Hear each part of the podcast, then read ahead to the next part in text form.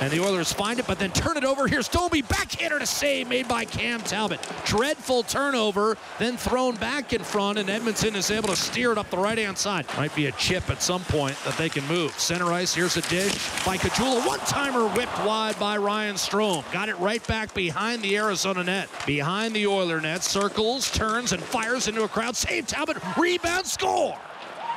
And Arizona has taken a 1 0 lead. Christian Fischer on the rebound, able to pop home his seventh of the year. He had the overtime winner for Arizona on Friday against Los Angeles, and here he's given the Coyotes a 1 0 lead. And now step on with a turnover. Here's Letestu to Kassian for a breakaway. Wrist shot score! Zack Kassian's first goal of the year has tied the game at one. The rookies with 11 goals. Shot save, Talbot. Rebound, another save. Rebound, save. Rebound stopped again by Cam Talbot.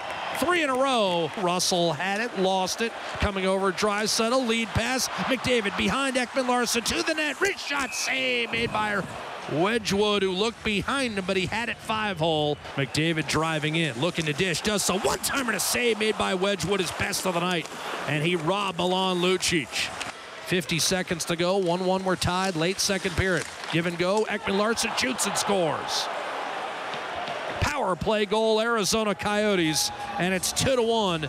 Lucic controlling the puck in the left half boards offensive zone. Bending a shot. Score! We are tied at two with five and a half to go for Arizona, and bringing in is Oliver Ekman Larsson. Centering pass, wrist shot. What a save by Talbot on Perlini. And now the Oilers will look for the win. Ekman Larsson had a poke past him, and now we've got a breakaway. Nugent Hopkins to win it. Between circles, shoots and scores! Ryan Nugent Hopkins, the winner for the Oilers in. Oh!